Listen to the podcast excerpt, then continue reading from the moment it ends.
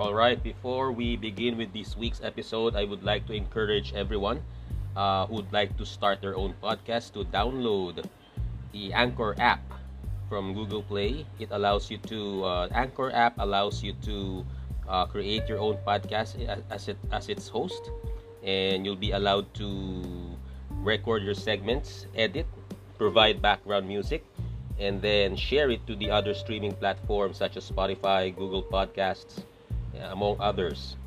Uh, download the Anchor app now if you wish to, to create your own podcast. All right. So, this would be episode 3 of the Never Too Late podcast with your host, yours truly, Paul Mark Gutierrez, otherwise known as PMG. Okay, so last time I uh, I was supposed to do a uh, a part 3 of the uh, Who the Hell is PMG series, but uh, unfortunately, um, I'm still trying to gather my thoughts my thought my thoughts into coming up with um, with something about my high school days. Probably I'll do it next week, but um, I'll try to do something fun, fun for this uh, for this week's episode, which is about uh, me making some voice impressions. Now, during the last episode, I tried to mention something about uh, me doing the uh, the um, Uncle Bob Lucky Seven Club stint way back when I was a kid. And aside from that, um, I'm also doing some for fun. I'm also doing some voice impressions.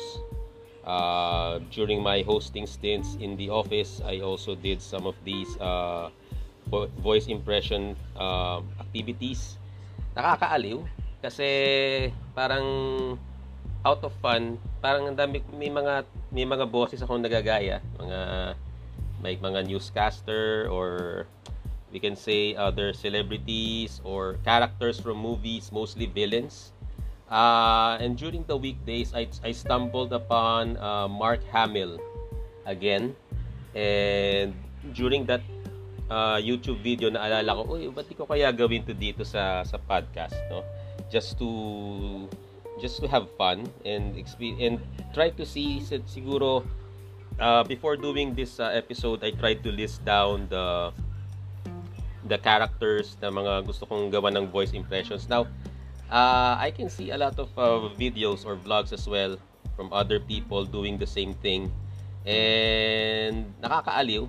Parang uy nakakaaliw siyang gawin kasi parang you can you can uh, you can incorporate this uh, character impressions or voice over impressions in in your day-to-day life na parang uy parang pwede mo siyang paghugutan ng comedy or ng uh, approach into into your hosting or style so ayan um, to start with um, I I think I can I can narrow this down into into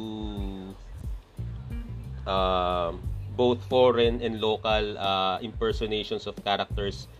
Um, just to narrow it down, uh, isa-isahin natin. Um, number one is, um, of course, being a, a, a fan of uh, movies. Um, I can do. I'll try to do an impression of uh, Don Vito Corleone from The Godfather. And since I mentioned earlier about Mark Hamill, I'll, I'll also try to do my, my Joker impression. By the way, if for those who are listening, um, Mark Hamill, well, of course, yung mga in the know about the pop culture reference to Mark Hamill, aside from being uh, well known uh, for his iconic role as Luke Skywalker, he also uh, did some voiceover uh, to to do Joker. So, nung pinapanood ko yung video ni Mark Hamill um, sa sa YouTube, naalala ko, uy, parang gusto ko tong gawin sa ano nga sa podcast ko. Parang gusto kong mag uh, mag uh, mag mag voice over or um, just to show uh, parang for fun lang, 'di ba? Parang nakakaaliw eh. Parang gusto kong gayahin yung mga parang gusto kong i-wrap up lahat ng mga voice uh, impersonations na kaya kong imimic or for some reason to, to try to do an impression. It, parang for fun. Ayan, tulad nga ng well here, uh, try to do a Joker impression. Uh, na-inspire ako sa ginagawa ni Mark Hamill dun sa So pero yun nga no, parang kung isipin mo he's uh, Luke Skywalker at the same time uh, biglang nag-shift siya into doing a villainous uh, voice being the Joker. And if you're playing also the the Arkham Asylum series games in PS4 and PS5, you can also hear um, I think that's Mark Hamill doing the Joker uh, voice for those video games. Okay, so and then some other surprises I'll also be doing I'll try also to do some voices from from Sesame Street characters, Cookie Monster, The Count, and then some also from the movies, um, Gollum from Lord of the Rings, um, Hannibal Lecter, I'll try that, Alan Rickman as a Severus Snape, um, and then locally, uh, here's the other part where I'll try to do uh, some voice uh, impressions on some newscasters or uh, news pe- news anchor news anchorman. Mark Logan Ray Langit Mike Enriquez and some, some and then some local celebrities mostly mga goons uh, or mga comedic characters uh, who has a distinct voice uh, uh, voice, uh, recognizable voices like uh, kay Leo Martinez, yung kanyang uh, Batanggenyo voice, no? And then Romy Diaz, um, who has an iconic uh, voice as one of uh, FPJ's uh, most notorious villains uh, in the local action cinema uh, lore, no? During their heydays. And then sabi ko na, no, Mark Logan, Ray Langit, Mike Enriquez. And then, I'll save the best for the last. Yung last part, uh, babalik tayo sa international scene uh, with um, with the main event material. I'll get there. And then, oh, sa local, I'll also try to do uh, Gas Abel Gas uh, impression in this episode. So, yun.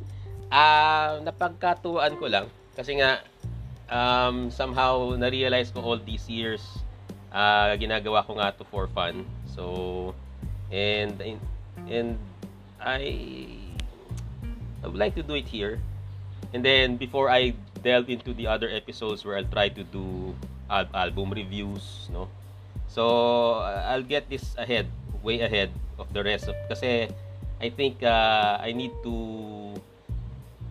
to express this kasi nga um, like recently ano din tumaas yung COVID cases and instead of doing an episode where it might be uh, cause me that might cause me to just get stressed out by sharing life stories or uh, sharing a bit about my past or anything.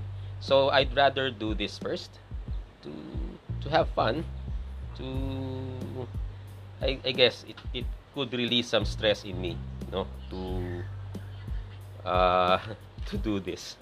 All right?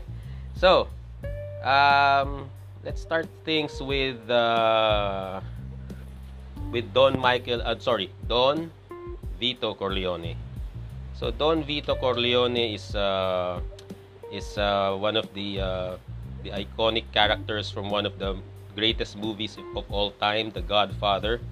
And well, his character was mostly dominant, of course, from the part one of the Godfather trilogy, being the patriarch of the Corleone crime family. And when Marlon Brando portrayed this uh, particular character, uh, he chose to portray it with a particular voice in such a way na um, parang naging distinct yung pagkaka na parang pag narinig mo yung ganung boses, parang identifiable agad sa isang patriarch ng it's it's extraordinary kasi parang um, pag narinig mo yung ganung uh, mafioso patriarch voice, alam mong kay Don Vito lang yun eh. Wala nang ibang nagmimic noon or I think I I cannot recall any other uh, crime drama or gangster movie. Parang siya yung naging uh, parang naging standard or you can say um, um, pioneer nung ganung uh, klase ng boses when it comes to portraying a don. Hindi siya ano eh, parang malum parang okay, here it goes. Uh, I'll try to do the Don Vito Corleone impression. Don Barzini, I know it was you all along. I know it was Barsini all along. And then when he tried to talk to Michael Corleone, um, he tried to say, Oh, Michael, I refuse to act like a fool, dancing in the strings of all those big shots. So if anyone approaches you about that meeting, you know he's the traitor to the family. You know, that voice. Um, Buonasera, buonasera.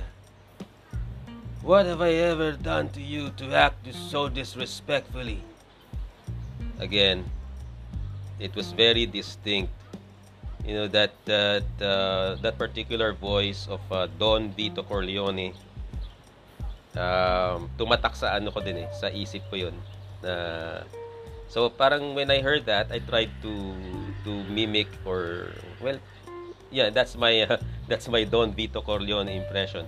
And uh, if imagine if you try to to eat spaghetti and every time I try to eat something Italian I'll try Oh, another carbonara is coming up here. Fettuccine and pizza pasta. Um, it's really nice to eat. Oh, pasta, and fettuccine, linguine. Oh. But sometimes when you when you do that uh, Vito Corleone voice, um, masakit din sa lalamunan. Uh, if you consistently do it, sometimes you need more uh, salabat. anyway, so that's my Vito Corleone impression. Um, let's try to do something else now. All right. Um, I mentioned earlier Mark Hamill and the Joker. And before that, okay din yung ano no, yung 2008 Batman when they did um, uh, Christian Bale Batman in the Christopher Nolan uh, trilogy. Uh, for some reason, they tried to do a twist on on Batman's voice, wherein instead of uh, sounding like I am Batman, I'm heroic. Uh, I am from the Justice League. You know, that's the typical Batman voice from from other animated series, but in this particular uh, in this particular uh, trilogy of Christopher Nolan, Batman was voiced like this. This town just showed you that there's still people ready to believe in good. Oh my god. I'm gonna. Ow! oh. I'm not gonna edit it out. Talagang inubo ko pero my god. This town just showed you that there's still people ready to believe in good. And then there's a joker. you and I are inseparable. We're meant to do this forever.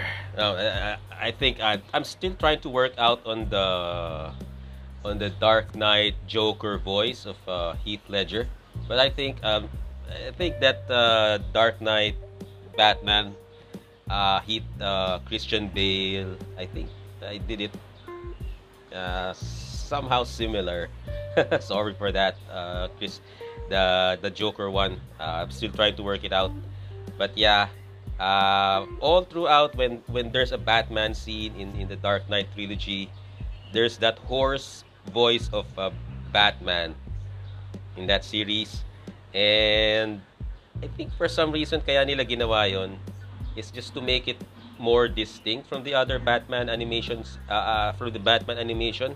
And being the Dark Knight no uh, I think uh, yung message kasi ng movie is to to portray Batman as uh, not a hero but more of an anti-hero.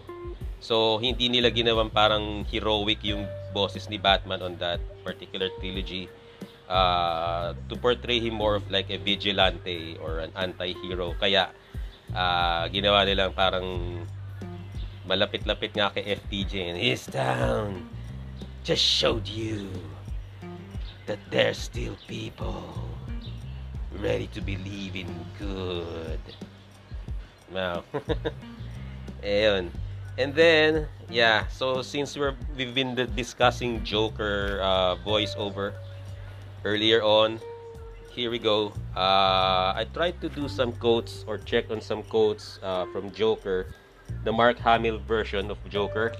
Uh, mas mas try ko siyang imimic in a way. Okay, here's try uh, the, the Mark Hamill version of Joker. I'll try to do the same. Here goes. There's your two cents. What are you gonna do, Batman?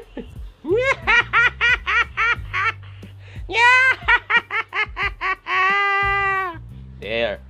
I like that particular Joker laugh that that Mark Hamill is doing when he does the Mark Hamill Joker impressions because it's really kahit hindi mo nakikita or kahit wala kang animation, you know that when you hear that laugh, you know it's from that iconic villain. Now here's another thing, another Joker quote. You're you're grilling. You're grilling the you're grilling to melt like a like a grilled cheese sandwich. Uh, uh, ulit, ulit, ulit, ulit, ulit. You're grilling to melt like a grilled cheese sandwich. Hmm. You're really despicable, Batman. You are really disgusting. You are a joke to Arkham City.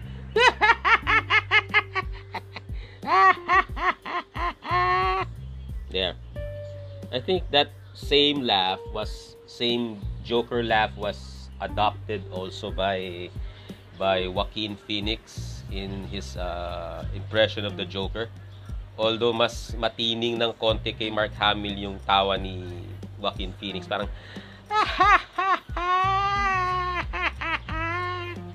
That is almost similar. Pero in that same vein, uh, the way the way Mark Hamill is doing Joker, I mean Joaquin Phoenix uh, impression of the Joker when he did that film, I think 2019. Yeah, 2019 nga ba? 2000 Yeah, I think. Yeah, 2008 19 yung Joaquin Phoenix Joker. All right. So, what's next? Madami-dami pa to ah. Hmm. Okay. Um I'll try to do the uh, here's a Cookie Monster from Sesame Street. Oh, Cookie. And then another one.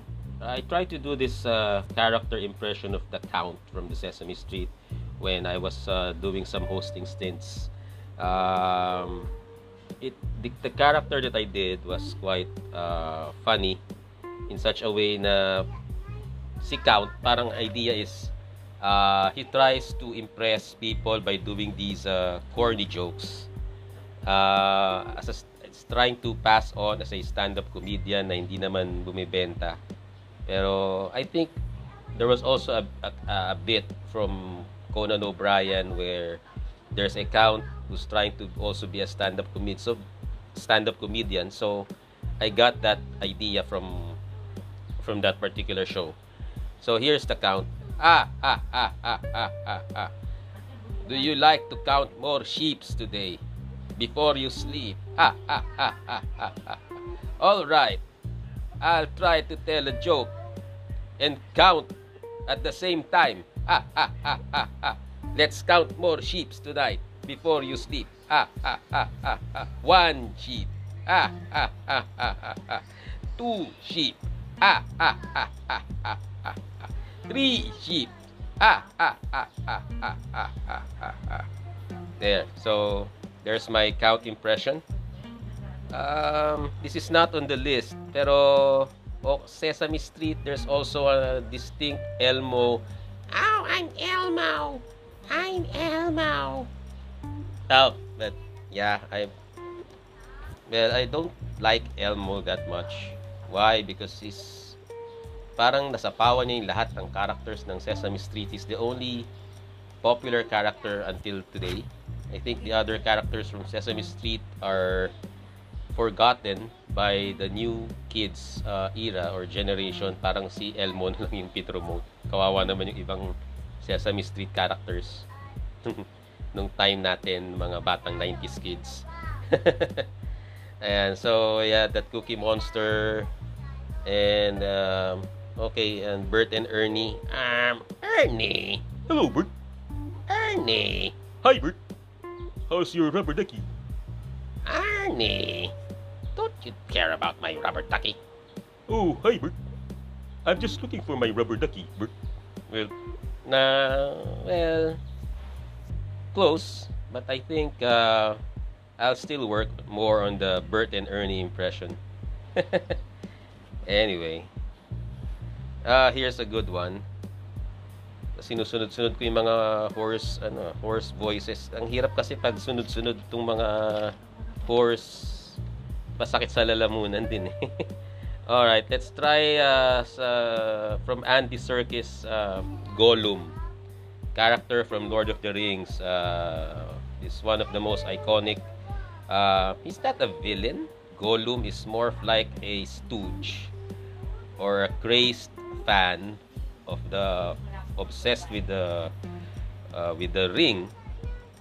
But he's not a main he's not a he's more of a side character but markado yung role niya kasi parang siya yung naging ano eh sa siya yung naging parang isa sa mga tumatak na characters in the Lord of the Rings trilogy because of uh, his looks I think parang masyado siyang parang pinakita paano nag-evolve. Kumakain siya ng mga kadiring isda sa ano and then paano siya naging gano'n no?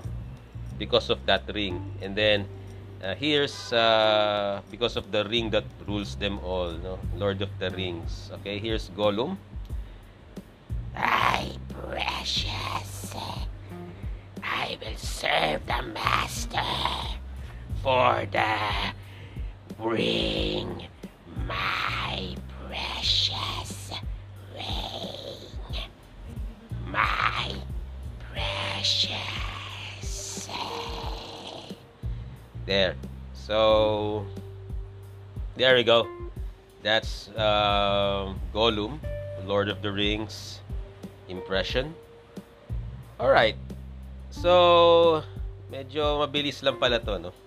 uh, gusto ko lang i-run down lahat eh. Lahat ng mga para I can also look back, eh, pwede ko pala na, na, napapag-aaralan ko pala isa-isahin to, no.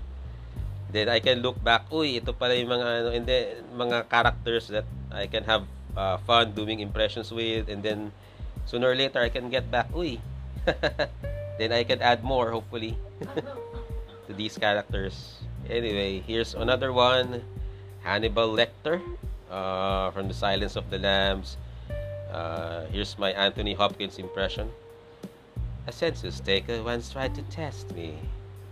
I ate his liver with some fava beans and some nice shanty. There we go. Uh, not, not that much. Alright. And then, ano, sometimes yung mga European voices, parang English or parang uh, ano yun eh gawa ng voice impressions because they are so distinct and um, parang you can easily characterize or identify pag narinig mo tong boss ito ah alam mo kay kay Anthony Hopkins to no? or uh, but this one right here is really distinct because wala pa ako nakitang katulad nung ganitong boses it's only for this particular uh, actor. His name is Alan Rickman. uh, British actor known for playing uh, Severus Snape in the Harry Potter franchise series. I think um, that particular voice really did justice to the Severus Snape role. It's really creepy. It's really parang but before that I think Alan Rickman also did a, a movie uh, which also one of the top villains of all time in the merong merong statistics eh to to give the top 100 villains. So his role as Hans Gruber in in Die Hard, he also did the same voice. Um, I think boses niya talaga yun eh. So wala ganun talaga yung boses niya and really it's really uh, fitting for a villain or something creepy na parang anlalim kasi it's very deep. It's very um, it's very uh, British and sounding accent na deep. Uh, I think uh, Benedict Cumberbatch of uh, the Doctor Strange fame is also doing an Alan Rickman impression. So here's my Alan Rickman impression. Uh, okay, I'll try. I'll try Alan Rickman. Oh, Clemency, Harry Potter. You would like to learn this to fight the dark arts, Mr. Potter? Alright, Mr. Potter. You will not learn occlumency and study the legilimens spell. Alright, Mr. Potter. I will bring you to detention, Mr. Potter. Five episodes of. Well, you need to read Lord of the Rings book instead of patronizing your own franchise, Mr. Potter. And and then the way he says Potter. Mr. Potter. And then the Hans Gruber, of course, is since it's still Alan Rickman. Um, of course, parehas lang yung boses, no? When he's when he's doing the Alan Rick when he's doing the the Hans Gruber scene. All these hostages in this building will be under my control. John McClane. McClane. Tama ba no? John McClane na ba yung John McClane. yung sa yung pangalan ni Bruce Willis? I forgot. anyway, so that's Alan Rickman. Imagine if all people will talk like Alan Alan Rickman. Uh, how fun it would be, no? Every I mean everybody will be talking like him. But siya lang yung may ganung distinct voice and I, I couldn't well Benedict Cumberbatch is close to to having but mas light yung kanya eh. Uh, that Doctor Strange voice, you know, there, there can there's only one. I, I can't do because I can't do a Doctor Strange voice impression. Yeah. Uh, it's not in the list. But before I go into the homegrown uh, local celebrity impressions that I have here in my list, uh, I'll try to do one for from professional wrestling since I'm also a fan of uh, wrestling. So here, here's my uh, well way back in the 90s or what we say the late 90s attitude era of uh, WWE. Uh, I am a big fan of Stone Cold Steve Austin being the face of the Attitude Era. So I uh, during my my uh, time uh, as a as a high school kid or teenager, I was also trying to do a Stone Cold Steve Austin impression. Talk about your Psalms, talk about your Psalms 316. Austin 316 says, I just whipped your ass. And that's the bottom line, because Stone Cold said so. I want you to drink your beer. I want to drink more beer. Here, here, I'll open a can of Woo Pass and gonna drink more beer and stump a, wub, uh, and stump a mud hole up your ass.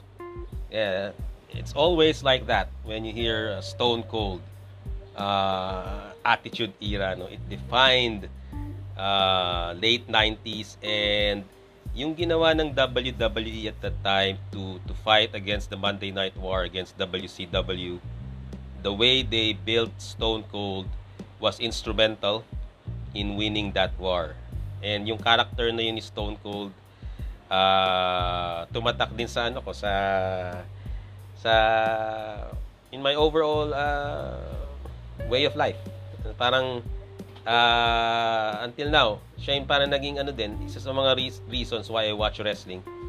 Uh, Stone Cold is, I think, should be in the Mount Rushmore. Kung pipili ka lang ng apat, one of the best wrestlers of all time, I have to put Stone Cold Steve Austin right up there because he he he really made an impact during that attitude era of uh, WWE.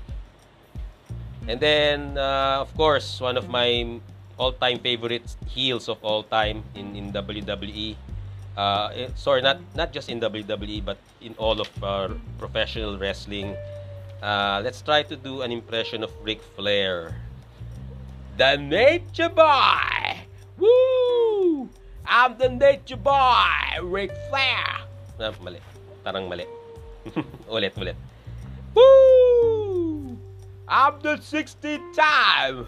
Limousine riding! Jet flying! Kiss stealing! Willing dealing! Son of a gun! Woo! You can watch him. You can watch the ladies ride a space mountain. Woo! With only the nature boy, Ric Flair, who'll be styling and profiling tonight. Woo! Imagine every promo that Ric Flair is doing, he always does that distinct voice. You know, and um, all throughout these years, that character of being the nature boy it really stuck. You know, parang uh, epitome of a real champion. Now, I'll get into more wrestling stuff as I go into as I proceed into more episodes. But since I'm, um, the focus here is uh, voice voice impressions, I leave it as that uh, for now for wrestling. So I'll, uh, going po ba yung Triple H? Sige, I'll try to do a quick one for Triple H. I am the game. Triple H. I am the game. Nobody can stop me. oh my god. I'll, yeah. I'll try not to edit out my coughing. I'll, uh, ano yan? Para malaman ko kung saan ako nahirapang imimik yung mga characters. Yung mga, okay. Ah, let's try to do more. Okay, here. Um, wait, here. We have. Okay, I'll try to shift now into the local characters or uh, homegrown newscasters here in Manila, Philippines. Um, let's try to do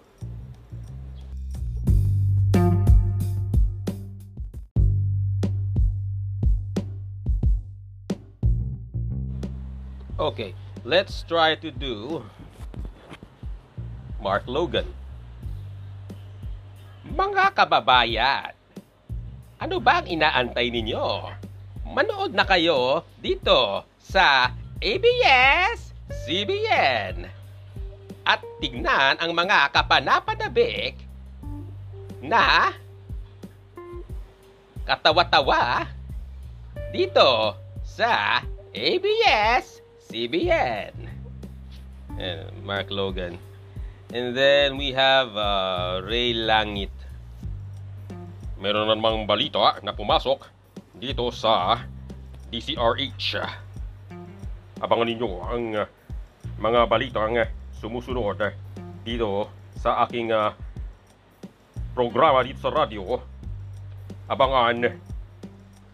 Mm, Ray Langit, meron meron siyang yung yung dulo ng ano niya, no sentence parating may Ray Langit. para ding si Alan Rickman eh. Parang ang deep pero ang deep nung boses pero ano eh may ano sa dulo. Parang ganun eh. Eh, medyo mapagod na ako. Eto, um, Mike Enriquez. Sa bagay, umuubo naman to. Nahin ko na yung ubo. Mga kapuso, meron na naman tayong panibagong balitang pumasok dito sa sa 24 oras. Isang lalaki patay matapos patayin. Excuse me po. Pasok. 24 oras. Kayo po ay nanonood ng 24 oras. Sa loob ng isang araw, 24 oras. Maghapon, magdamag. Manood na mga napatay at mga nabuhay. Nagugutom na ako. Pasok! Uh, this doesn't make sense. well, yeah, that's Mike Enriquez. All right. Uh, what else? What else? What else? What else? Ah, this would be fun. I I like the way ito sobrang naging distinct din.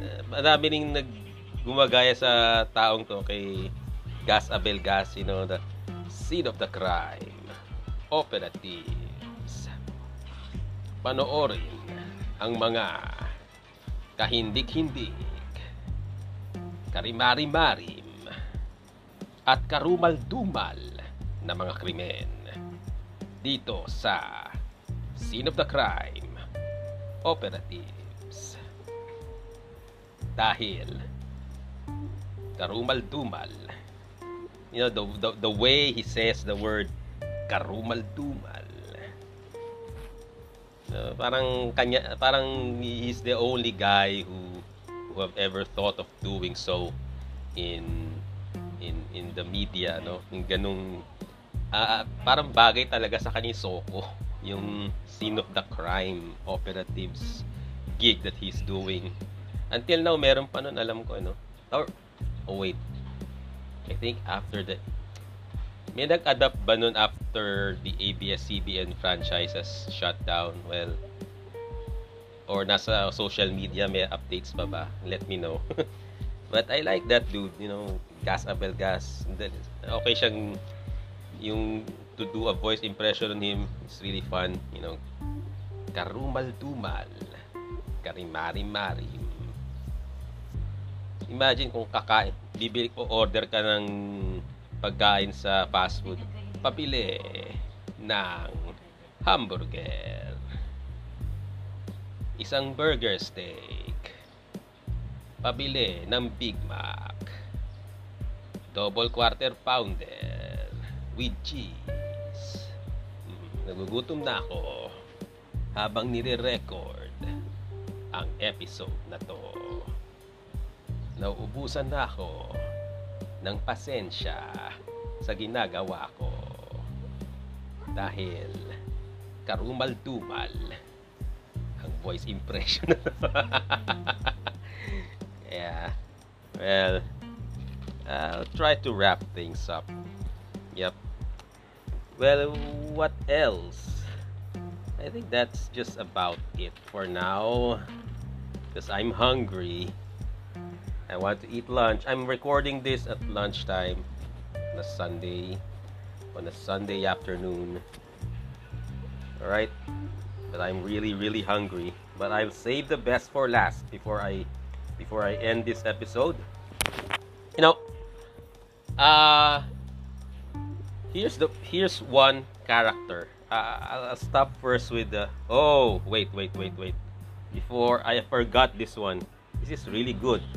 Before I go into the last impression or the main event thing, um, I would do here uh, Romy Diaz. Romy Diaz is one of the most iconic uh, goons or villains as mentioned earlier. Um, actually, mas gusto ko yung pagkaka-portray. Although I know his brother Paquito is more known to be the more uh, kontrapelo ni Fernando po no pero ito secondary yung pagiging uh, one of also one he's also one of the main goons or antagonist sa buhay ni FPJ, no? Pero tingnan natin tong Romy Diaz character impression. Pangahas ka, lover boy. Dagpi na yung mga yan.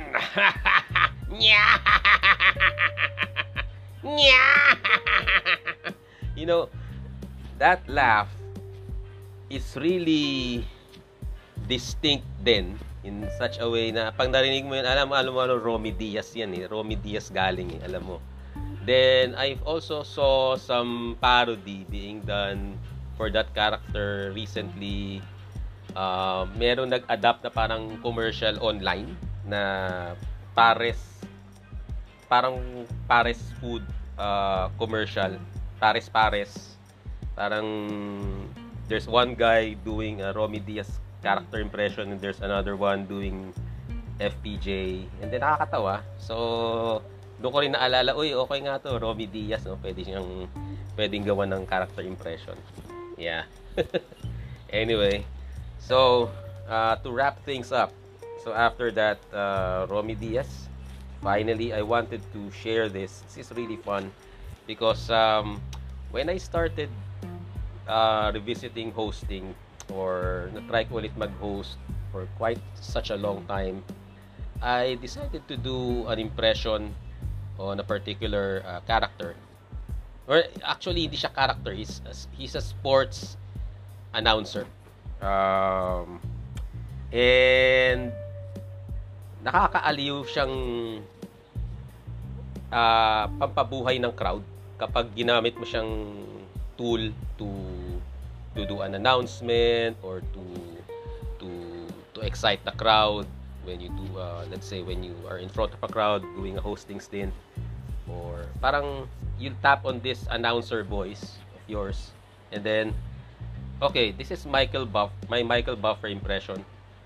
Oh, um although imagine no when you Michael Buffer when he he started doing tinry nung na, na, naalala kong gawan ng impression si Michael Buffer tinry ko rin mag-research ng konti about his background. So siya pala yung siya yung nagsimula or nag-pioneer din ng kasi dati before him uh, boxing announcers didn't do it that way. Parang medyo boring no? Parang uh, here's the contestant uh, here's from, from the red corner blah blah blah. So masyadong bland or masyadong uh, generic yung pagkaka-announce. So uh, the way the announcers would do it before Michael Buffer was really simple. Or should I say uh, not that exciting. But when he came around sometime in the in the in the late 80s I think yung mga panahon nila Mike Tyson or uh, I think during that time and he tried to come in uh, it really changed the whole ball game in terms of uh, mm, the way announcers would do it especially in the in the sport of boxing no? Eh it followed suit no? Parang aside from Michael Buffer nagtuloy-tuloy na may mga iba pang announcers like Bruce Buffer from the UFC fame. He did his own catchphrase to follow suit. So ayan no?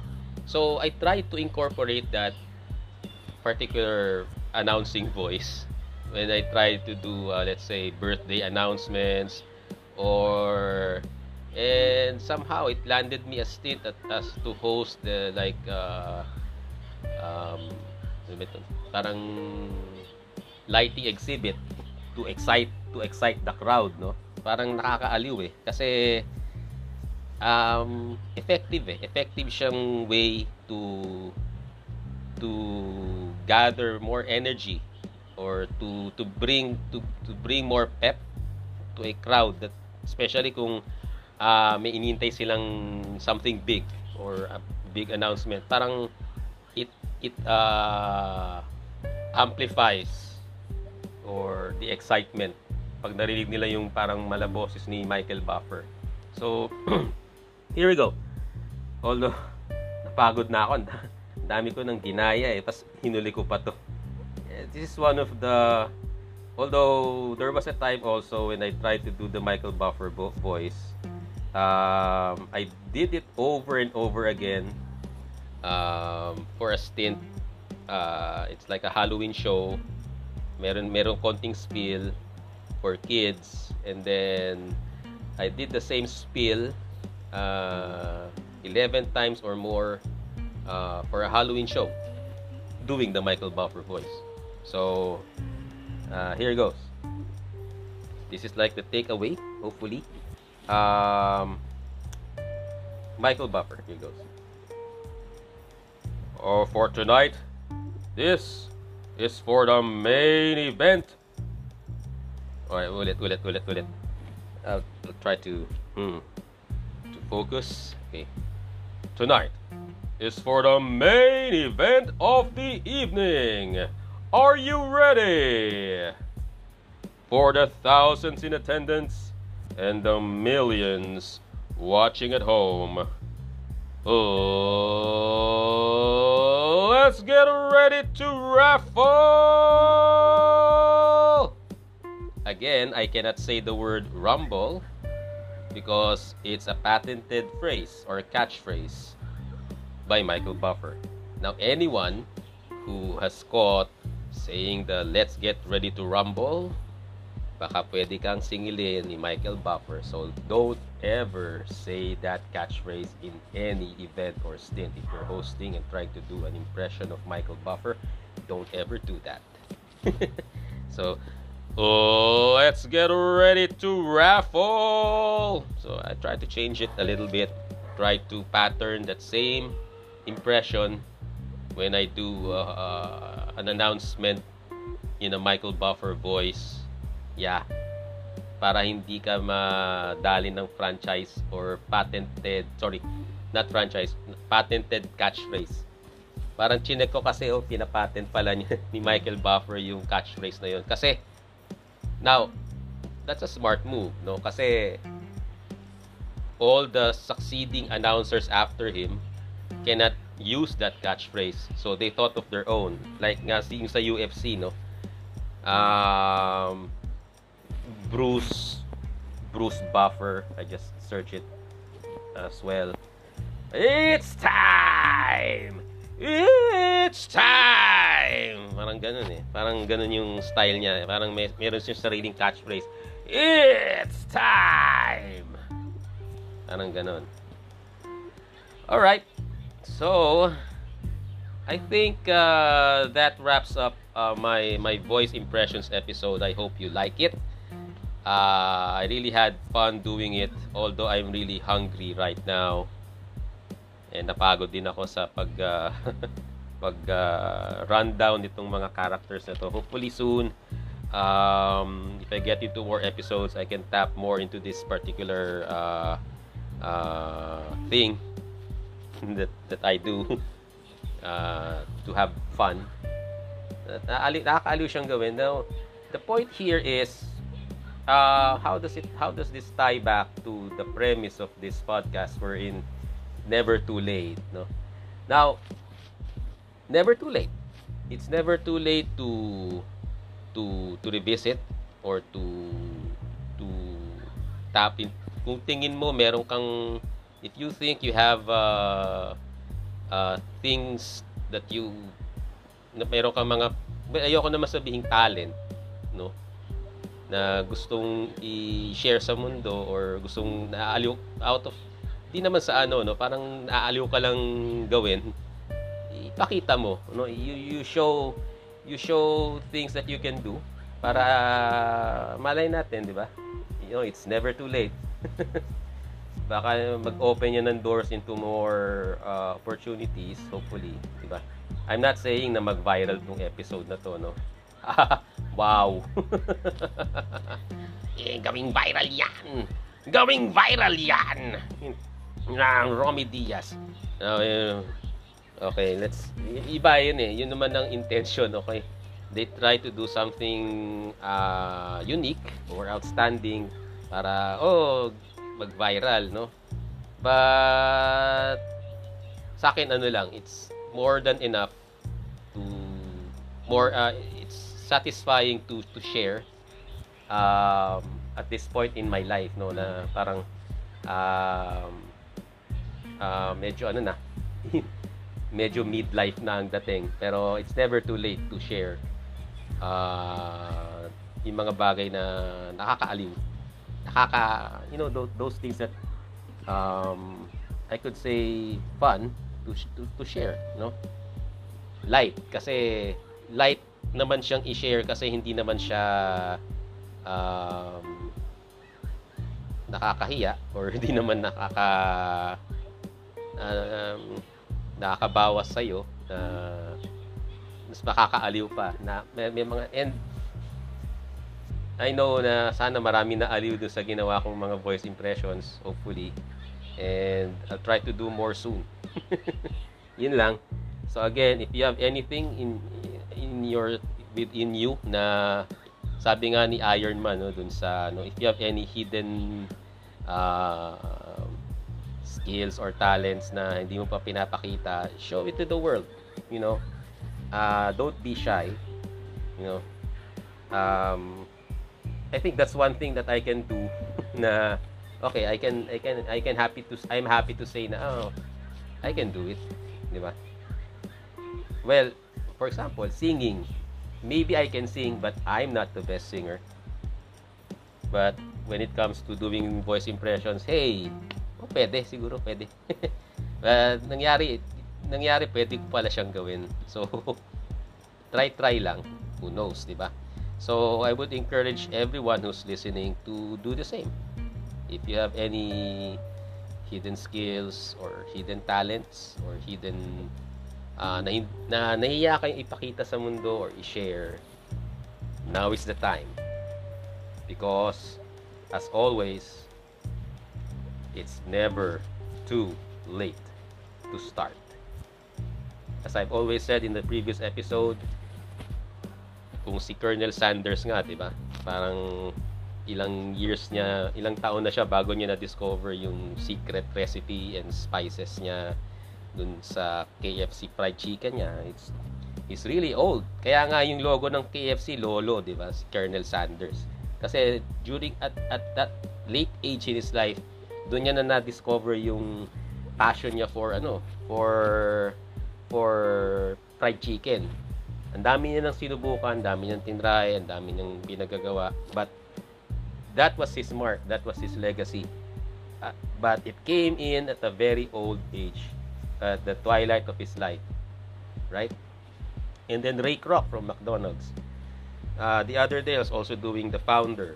So, I also watched The Founder kay Michael Keaton. So, medyo late stage na rin at his life, no? Parang late 40s na rin or I think is around 50 when he thought of uh, uh, manipulating his way towards becoming the founder of uh, the iconic McDonald's franchise that has uh, conquered the fast food industry all over the world.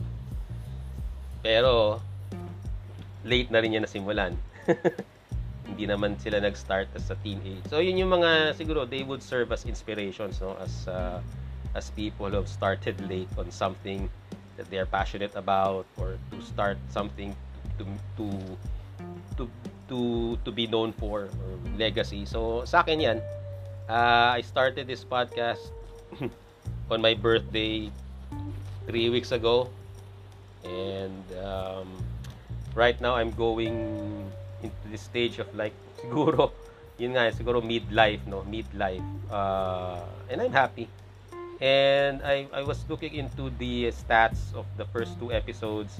I'm happy that may mga nakikinig kahit papano no? And uh, hindi, hindi ko naman ina-expect na super dami makikinig no? Pero salamat salamat sa mga nakinig um, in the past two episodes. And I hope this would be uh, I, I hope no I would uh, continue to do this until uh, God knows when.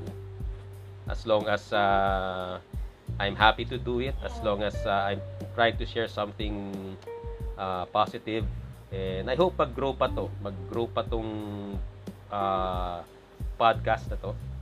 In such a way na sooner or later I may be uh, having guests or I'll be getting into more deeper topics about music, about wrestling, about anything else under the sun that interests me. And of course, kapag may mga guests na sana, um, I would like to pick their brains and maybe um, ayun, uh, pick their brains and uh, so that they can also be sharing their experiences as well. All right. So again, um, I'll try to work on this uh, maximum time because I'm only allowed to do an hour episode for now. I don't know why. Uh, tatry ko kung paano gumawa ng episode longer than an hour. anyway, so I'll try to I'll end this for now. Again, uh, thank you so much everyone for listening. I hope you like my uh, my voice impressions episode and I'll catch you soon next time. Uh, hopefully, I'll be doing an album review uh, of my uh, one of the most uh, cherished albums that I bought of all time. So that's my plan. Uh, see you soon, and thank you so much. Have a great day, everyone. And again, as always, when you want to start something, it's never too late. It's never too late. Bye bye.